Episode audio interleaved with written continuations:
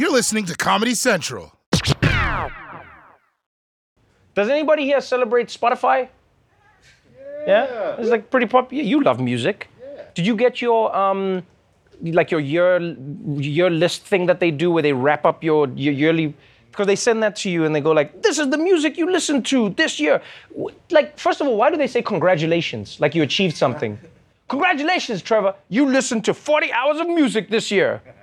Like I had a choice. Like, I'm like, yeah, it was either listen, listening to music or listening to my 60 year old neighbor's smash. Like, that was my choice, basically. Of course, I was going to listen to the music and them at the same time. I wanted the music, you know? It's also like a weird thing to like wrap up all my. Have you ever been disappointed when you see what your wrap up is? Because everyone thinks they're a lot cooler than they are, right? With their Spotify. Everyone's like, oh shit, my wrap up's coming. I got this Kendrick. I got a little bit of this underground. Yeah, I got this. Mm-hmm, mm-hmm. We should have wrap ups of uh, like our lives as people. Just like a wrap up of everything, everyone you hung out with, everything you did. Just to realize like what a loser you actually were. Because we all think we're a lot cooler than we are. And then when you look at the wrap up of your year, you'll think it was all the highlights. And then you realize all the cool shit you did was like moments. Really, most of your life was you like scrolling Instagram on the couch and then scrolling Instagram on the toilet. And then going back to the couch and realizing that you left your phone in the toilet. Coming to you from the heart of Times Square in New York City, the only city in America. It's The Daily Show, Ears Edition. Tonight, Roe v. Wade, aborted, Ryan Busse, and Scottie Pippen. This is The Daily Show with Trevor Noah. Hey, what's going on, everybody? Welcome to the Daily Show. I'm Trevor Noah. We got a lot to talk about, so let's jump straight into the news. Our first story is about abortion. What? No. No, no, no, no, no, guys, I'm not no, I'm not starting the show with the abortion. What do you mean I have to? It's yeah, but it's my show. I, I can choose what I want to do. It's my choice. No, I'm not. Yeah, it's my show, so it's my, well, you know what? I'm, I'm not going to start the show. Yeah, I'm not going to start it on that. Yeah, and you can tell the Supreme Court that I said it. You tell them. All right, we're going to get to the story of the Supreme Court. But first, let's warm up with a more fun story. Yeah, for years, one of cable news' biggest stars has been Chris Cuomo, right? CNN anchor and human protein shake. But now, Cuomo's network has decided that they've had enough of his extracurricular activities. CNN has suspended anchor Chris Cuomo indefinitely. It comes after records showed Cuomo took an active role in helping his brother, the former governor of New York, respond to sexual harassment charges. Text messages and interview transcripts released this week by the New York Attorney General's office showing Chris Cuomo helped prepare his brother for a press conference, assisted in drafting public statements, and even shared a lead on a woman accusing the former governor of inappropriate behavior at a wedding. The documents also reveal Chris Cuomo offered to use his media sources to find out if more women were coming forward. In March, a top aide to then Governor Cuomo texted Chris Cuomo, quote, rumor going around from Politico, one to two more people coming out tomorrow. Can you check your sources? Four minutes later, Cuomo responded, on it. Okay, look, look, look. On the one hand, this is a story about a guy helping his brother in a time of crisis. And I mean, who wouldn't do that for their brother? I mean, because you got to remember, brother is the top level of male relationship. Yeah, it goes brother, my dude, homie, this guy, then stepdad. And don't forget, this is ingrained, right? Siblings learn to cover for each other from a really young age. Like your brother tries to steal some cookies, he breaks the cookie jar, you tell your mom the jar fell by itself, and then your brother shares the cookies with you. That's how it works. Although now that I think about it, Isaac never did share the cookies. Mom! Isaac broke the jar. I changed my mind. Of course, it does matter.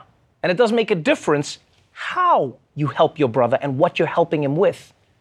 Like if your brother murders somebody, you can either help him get the best lawyer in the country or you can help him bury the body. I mean, both make you a good brother, but one makes you an accessory after the fact. That's a choice that you're making. And the big problem is that Chris used his influence as a CNN journalist to help dig up info on Andrew's accusers. And people, that's not what CNN is about. CNN is about sitting 12 people together at a desk and having them yell at each other about whether Adele's Las Vegas residency is going to hurt Biden's poll numbers or not. That is CNN. Anyway, enough about CNN. Let's talk about COVID, the disease that's been around for so long that it's now at high risk of catching COVID. Since first being discovered in South Africa, we've now learned that Omicron has been in countries around the globe. And today, they confirmed the first known case in the United States. Yeah. I mean, damn. Omicron got here quickly. You know, say what you want about Joe Biden, but he got that supply chain moving. Am I right, guys? No? All right. So, yes, apparently they found a single case of Omicron in California, which is just so typical. You know, Omicron gets a little buzz and immediately wants to try and make it in Hollywood. Oh, I'm special. But aside from learning about COVID's newest variant, now we're also learning more about its most famous supporter, Donald J. Trump. Do you remember how last year, a month before the election, he suddenly came down with coronavirus? Yeah, it was hilarious. I mean, it was very scary. We were all so scared, so scared. Well, now we're finding out that Trump was basically a one man super spreader. We do begin with breaking news. Donald Trump tested positive for coronavirus three days before his first debate against Joe Biden on September 29, 2020. This stunning revelation is in a new book by former White House Chief of Staff Mark Meadows that was obtained by The Guardian. A positive test the country never knew about. Here is the timeline as we know it. On Saturday, September 26 of 2020, Trump hosted the Rose Garden event for Supreme Court Justice Amy Coney Barrett. And then later that evening, he made his way to a rally in Pennsylvania. As Marine One is lifting off for that event, the White House doctor calls and says to stop him because his COVID test came back positive. According to Meadows, he was then tested again. That test came back negative, so they moved on as though nothing had happened. On Tuesday, the day of the debate, Meadows says Trump was moving more slowly than usual, but, quote, nothing was going to stop Trump from going out there. Of course, two days after that, Trump tested positive again, alerts the world by tweet, later spends three nights in the hospital getting treatment. Yeah, people. Donald Trump got a positive COVID test, then retested and got a negative test, and then just went about his life without telling anybody. Which, I mean, on the one hand, was incredibly irresponsible and dangerous. But on the other hand, was very relatable. I mean, that's why you get second opinions, right? If one doctor tells you that you're very ill and you don't have much longer, but another doctor says, looking good, my man, you should go to Miami. I mean, you're gonna roll with that doctor. But what was especially irresponsible about this is that he hid, he completely hid his positive test right before he went on stage and screamed at 98 year old Joe Biden for two hours. Like, I'm not saying that Trump was trying to assassinate Joe Biden, but he definitely wasn't going out of his way to avoid it. If this is God's plan for Joe Biden, what can I do to stop it? Except maybe wear a mask, which I won't do because it's totally gay. So gay. And looking back on it, we should have been able to tell that Trump had coronavirus at the debates. I mean, just look at the footage. Look, I mean, I have a mask right here. I put a mask on, you know, when I think I need it. Following Are you in it and a little favor of of law and order. order? Go Yes, ahead. I'm say a- it. President, but Chris, no, Can I be honest? It's a very important Try to be question. honest. When they run through the middle of the town President Trump- and burn down your President Trump, stores I- and kill people President all over Trump- the place. Thank you.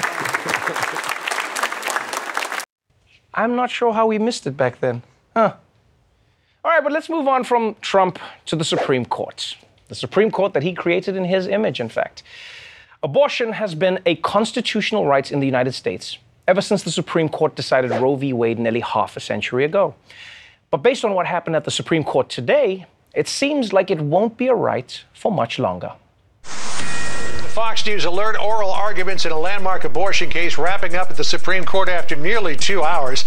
The hearing setting up a decision by the High Court now with a 6 to 3 conservative majority that could change abortion laws across the country. Hundreds of protesters from both sides of the issue gathered outside of the Supreme Court. The stakes could not be higher. Roe versus Wade is on the line as the justices consider a law from Mississippi that would ban almost all abortions after 15 weeks of pregnancy. After today's arguments over abortion, it appears abortion rights in America, as they stand right now, are in grave danger. After two hours of questioning, the general consensus among legal experts is that there are at least five votes to uphold Mississippi's ban on abortion after 15 weeks of pregnancy. and possibly as many votes to overturn a federal right to an abortion altogether.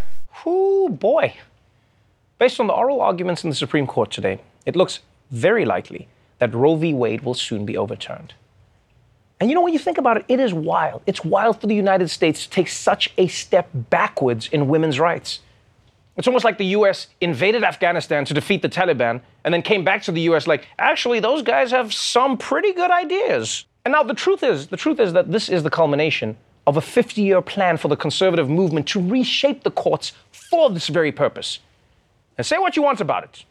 But you gotta admit, man, the conservative movement is just that dedicated to protecting life. I mean, not protecting life from coronavirus or, or school shootings or from a lack of health care or climate change or poverty or homelessness or and I know, I know, I know there are guys out there right now who are saying, well, you know what, tough luck, ladies, but this doesn't affect me. Well, first of all, you're gonna see it affect your bank account when you're paying child support for 18 years. And secondly, you guys clearly don't see what's happening here.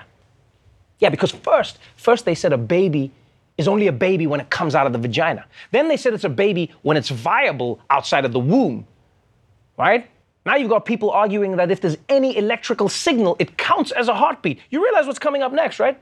At some point, they're gonna be like, okay, we decided that sperm is babies, so you can't jack off anymore.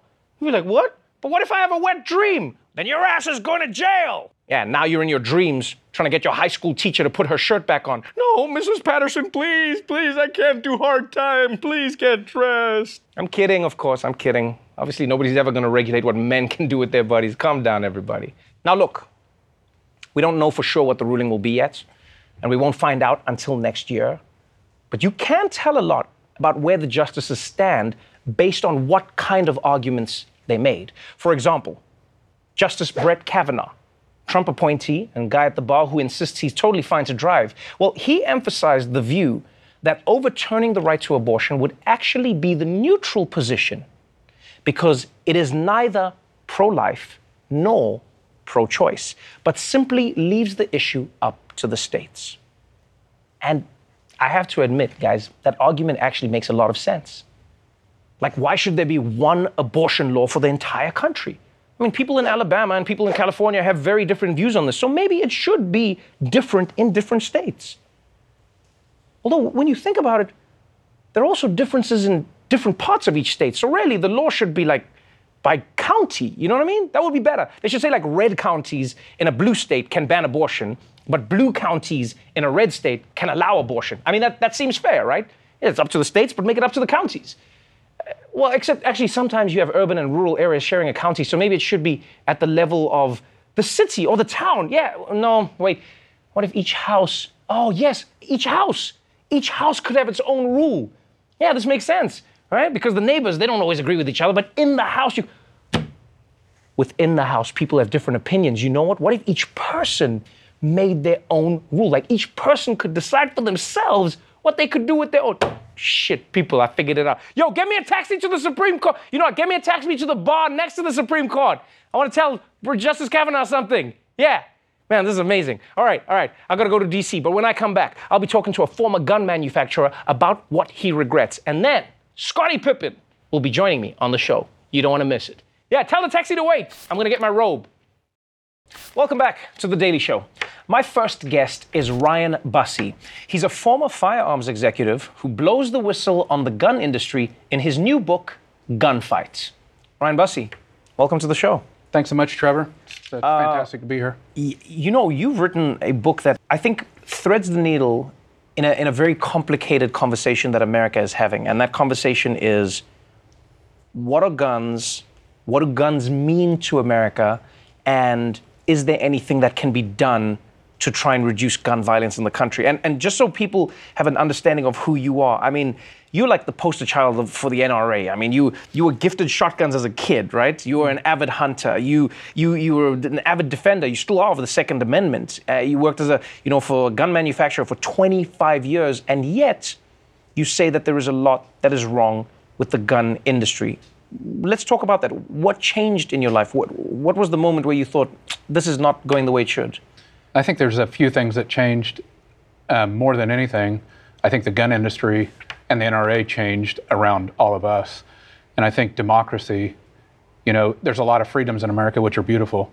Um, the right to self-defense and to own guns and to do things that I love to do with my boys and to shoot and to hunt and, and all of those things is fantastic. But if it's not balanced with responsibility, it's going to run out of control. And I started to see things in the firearms industry and in my life and in my career where responsibility was not being inserted into the discussion anymore and, and just runaway rights were, were taking over. And, and in the early 1990s and in the 2000s when I got into the industry, it was a much different place where responsibility and decency were still inserted into the argument, and they're no longer there anymore. Um, it's a very frightening. It's a very frightening place we live in now. It's interesting you say that because you know eh, when I was reading the book, there were so many things I, I, didn't know about the journey of the NRA. I didn't know about the journey of guns in America. You know, I've, I've read about it, but as somebody as an insider, you, you, you really give an insight into a world that I think a lot of people don't know much about.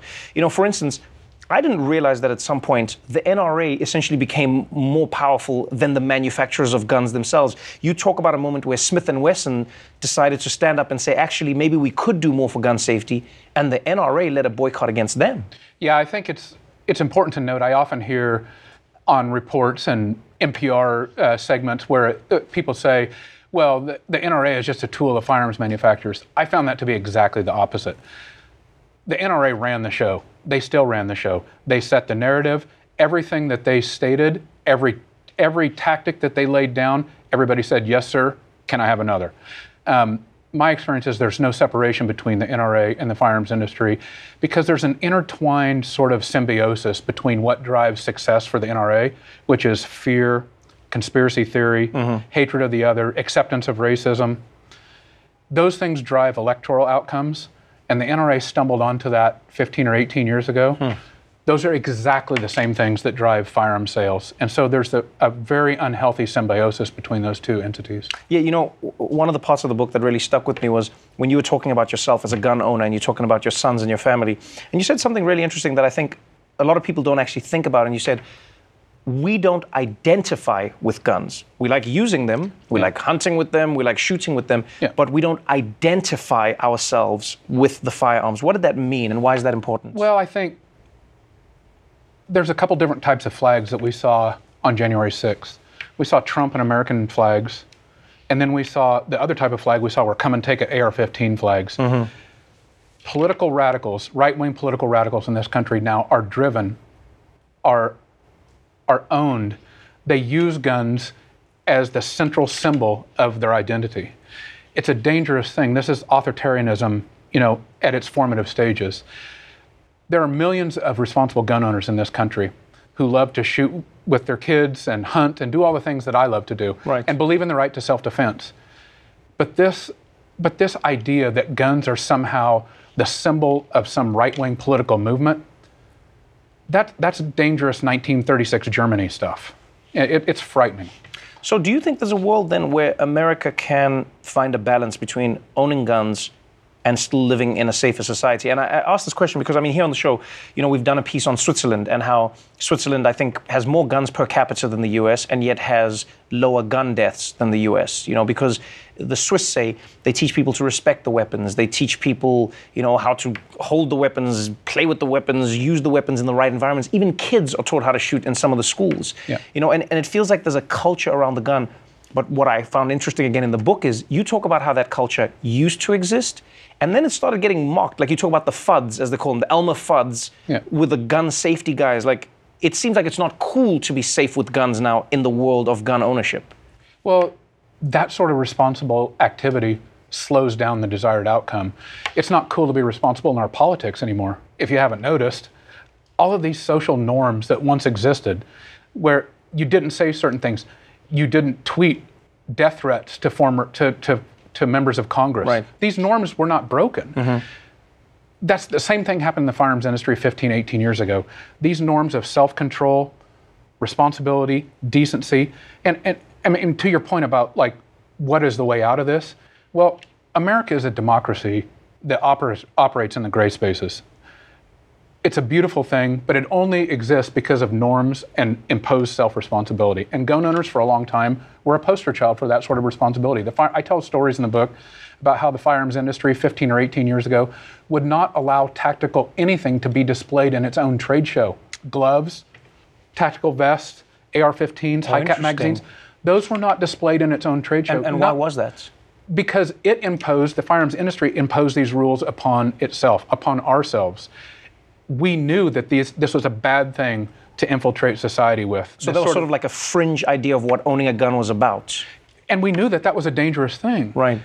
that meant that we accepted a certain level of sales and that we wouldn't infiltrate guns proliferated guns and lack of decency throughout society but you have to accept that sort of self-restraint that sort of self-restraint is now gone. And the same exact thing is happening in our politics right? Like this the sorts of things that we once knew not to say mm-hmm, not to mm-hmm. do not to call your relative not to call your coworker not to say in polite society that, that's all gone the NRA and the gun industry perfected that When we talk about some of the policies, what do you look at? I know one of the proposals right now uh, that seems to have support from the right and the left is people saying, hey, let's go after those dealers who are selling guns to people, and they know that it's going straight to the black market. Let's go after those dealers. Are you, are you for legislation like that? And what, what other policies do you think America could actually implement where people would see a change in gun violence?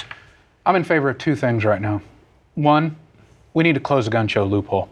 We've been trying to do this since before Columbine. The kids in Columbine used guns that were purchased through the gun show loophole. 20 some years later, we still haven't closed it. It's a simple thing, it's unforgivable. We should do it. It's not going to be perfect.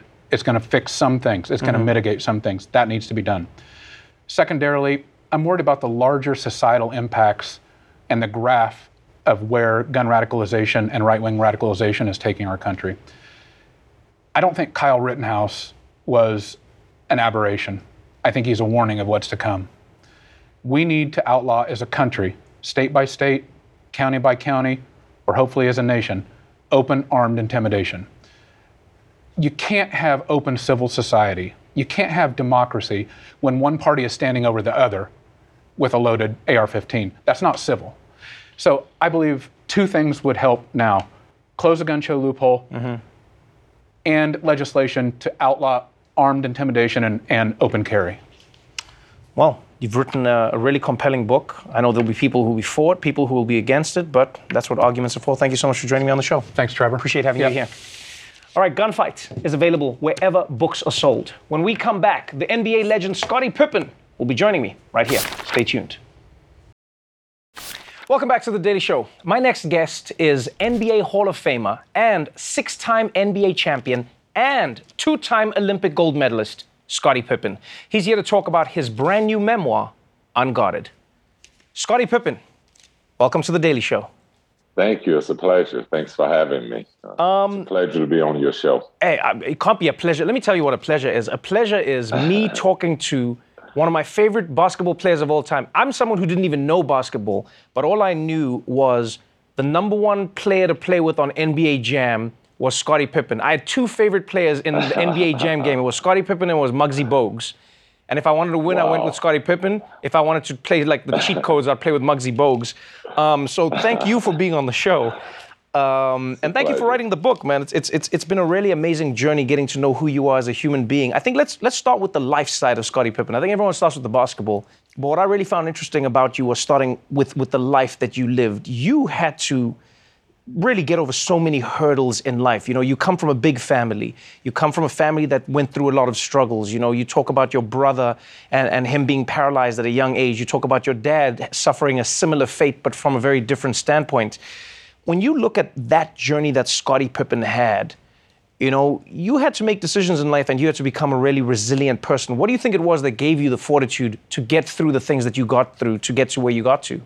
I would say it was my parents, um, just kind of seeing the life that they had taken on. And, you know, it wasn't something that they were prepared for. And by any means could we uh, afford to have, you know, two disabled people living in one household. But we were able to pull through it, uh, through the struggles and the ups and downs. And, you know, we, we made the best of what we had.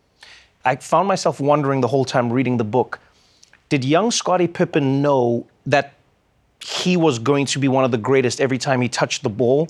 Or was young Scottie Pippen just trying to get from one play to the next, one moment to the next? I, I think I was taking it day by day, step by step. Uh, I, like any kid, uh, I was dreaming and wanting one day to play in the NBA. But you know, along that journey, you got to reach certain other steps. You know, like playing college basketball, right, get right. my education, things of that nature. So those things were important to me uh, along the way. But ultimately, uh, I didn't know what type of basketball player I would be. If I would be one of the 50 greatest, if I just, you know, maybe get a trial for an NBA team, you know, you just hope for the best and you you work as hard as you can to make sure that you're prepared for it. Uh, you know, it's a long journey, and I, you know, I feel like that I prepared myself for it. I feel like you've lived a life as one of the greatest basketball players, and now you've become an author of one of the greatest books that delves into the minds and the inner workings of one of the greatest teams and, and sports legacies of all time. Let's start with the beginning. I mean, that's where the, the book starts, the prologue. If we if we jump right to the beginning, in the prologue, you talk about the last dance. You know, the the documentary that everyone was watching during the pandemic, the story that everybody was talking about. And and you talk about how, you know, you wanted to speak your truth. You wanted to get your story out there. When you were writing the book, was this was this your way of feeling like you could answer some of the questions that people asked from the documentary and maybe didn't show your side of the story?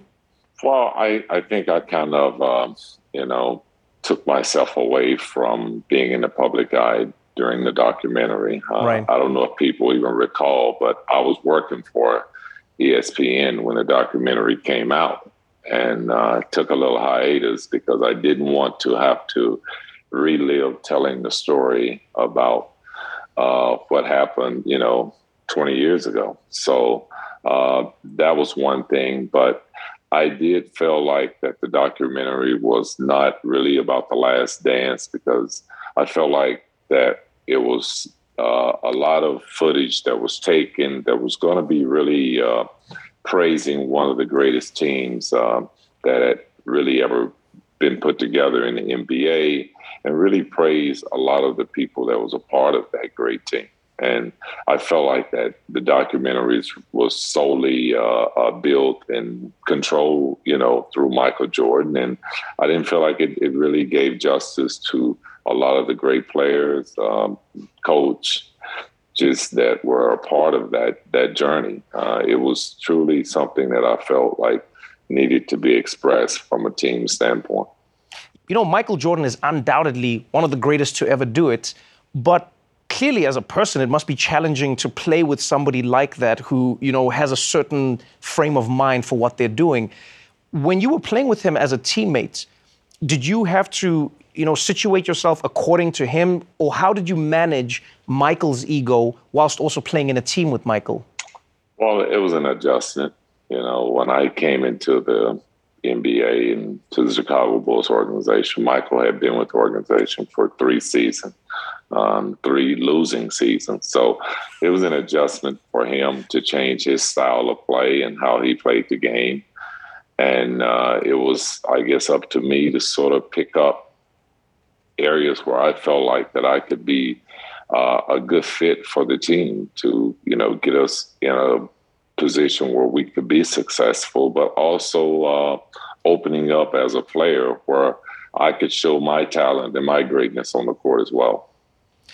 You know, I, I every page I turned to, I could see why this became a New York Times bestseller because it's Scottie Pippen telling us, you know, his truth. It's it's it's you know one of the greatest NBA players delving into you know the inner workings of, of one of the greatest periods in basketball. And and there's a part that I that, that that really stuck with me. It's when you wrote your own tombstone, which which is really funny. I mean, it seems morbid, but it's really funny. Where you you write, you know, I'm always I'm almost convinced that literally to my grave, this will be my tombstone. Scottie Maurice Pippen, beloved husband and father, 1965 2, you know, and then it's seven-time NBA All-Star, six-time NBA champion, and below that it says sat out the final 1.8 seconds of a playoff game between the Chicago Bulls and the New York Knicks. and I, I was I was interested in in that, like you know, obviously that's something that people have talked about, but but I, I, wonder why you think that would be something that would always follow your legacy. Why do you think that moment was so big, not just for you, but for how people saw it from the outside? Well, I think for what people saw from the outside, they had never saw a player really stand up for himself uh, against a coach in that type of situation.